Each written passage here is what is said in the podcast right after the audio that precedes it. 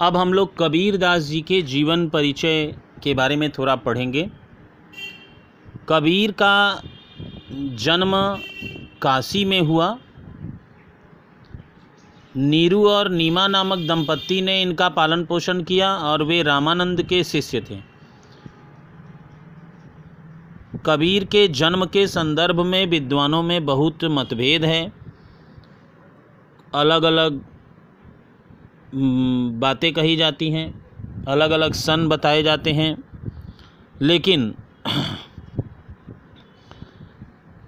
इनका जन्म 1455 संबत 1455 या सन तेरह मैंने आपको बताया था कि सन और संबत में 57 ईयर्स का डिफरेंस होता है, अंतर होता है तो उस हिसाब से आप संबत 1455 कह सकते हैं, या उस 1455 का ही मतलब होता है सन तेरह तो आप इस तरह से इनका जन्म इस सन में मान सकते हैं।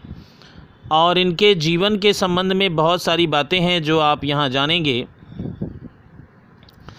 कहते हैं कि महात्मा कबीर काशी में तेरह में जन्मे, और वे एक विधवा ब्राह्मणी के पेट से इनका जन्म हुआ था। जिसने लोकलाज के डर के कारण इन्हें काशी के लहरतारा नामक तालाब के किनारे फेंक दिया, मने रखाई और वहाँ से उठाकर नीरू और नीमा नामक मुसलमान दंपत्ति ने, जुलाहा दंपत्ति ने इनका पालन पोषण किया। इनकी मृत्यु चौदह सौ ईस्वी में मगहर में हुई थी, काशी गंगा घाट के दूसरे किनारे और इनके मृत्यु के संदर्भ में भी मतभेद है।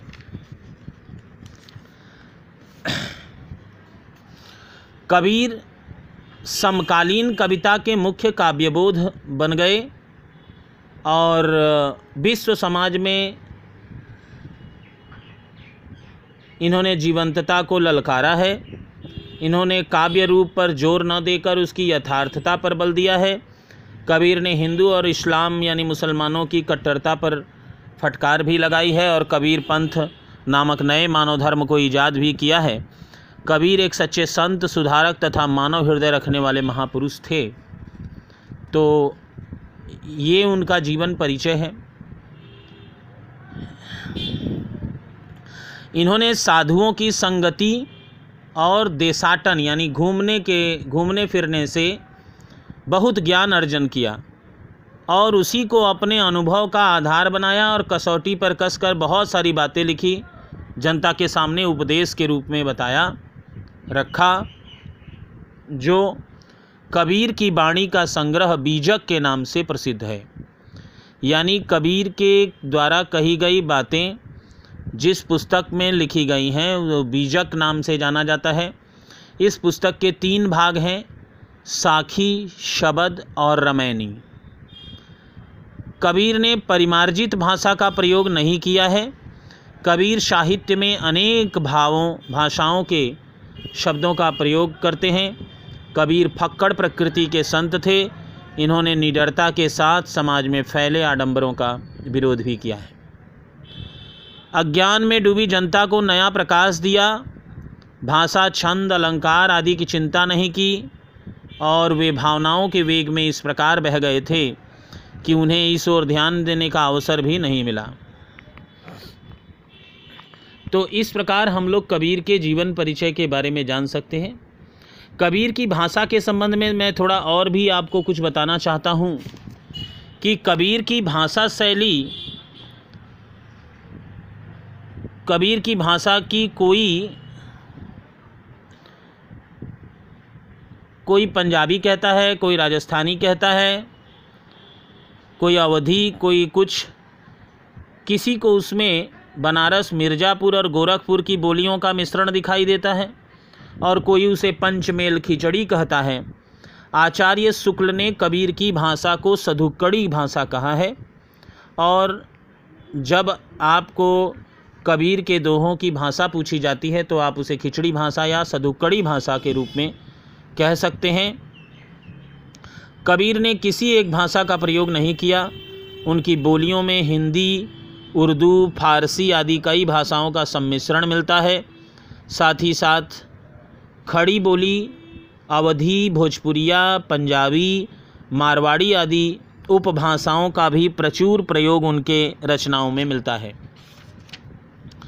कबीर की भाषा सरल है, उसमें प्रवाह है, जो पाठकों और श्रोताओं को अपने साथ बहा ले जाता है।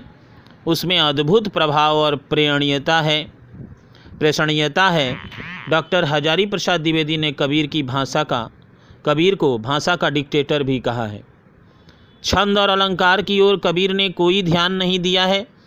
शायद इसलिए कि काबिल कवित्व तो उनका लक्ष्य नहीं था।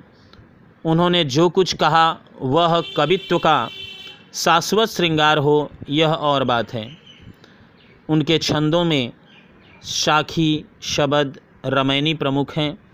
उनके काव्य में प्रबंध का पूर्ण अभाव है। वह निबंध काव्य है, उसमें निर्बंध काव्य है, उसमें मुक्तक गीत, सुक्ति और नीति वाक्यों के उदाहरण मिलते हैं। कबीर की कविता में अलंकार स्वतः आ गए हैं। उपमा से अधिक वे रूपक के लिए प्रसिद्ध हैं और इसके अतिरिक्त विभावना विशेषोक्ति, विषयोक्ति, असंगति, अर्थिक, विषम और विरोध अलंकारों का उन्होंने अधिक उपयोग किया है। उन्होंने पारिभाषिक शब्दों का बल लेकर अद्भुत प्रतीक बंधन भी किया है। रामानंद ने जिन संतों को अपना शिष्य बनाकर अपने संप्रदाय में दीक्षित किया, उसमें कबीर के अतिरिक्त सेन पीपा रैदास विशेष महत्व रखते हैं।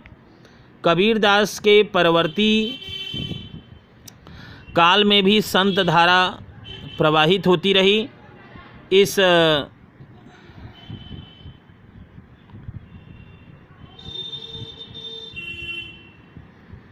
जो और भी संत हैं, उनके नाम है दादू दयाल सुंदरदास ठीक है? बाबरी बावरी साहिबा, मलूक दास, यारी साहब, धरनी दास, संत कवि दरिया दास, बुलका साहब, सहजोबाई, दयाबाई, गुलाल साहब, मारवाड़ के दरिया साहब तथा तुलसी साहेब। तो इस प्रकार आप कबीर के जीवन से संबंधित कुछ विशेष बातों को जानें। चलिए हम लोग आगे बढ़ते हैं और कुछ और भी जानते हैं कबीर के बारे में।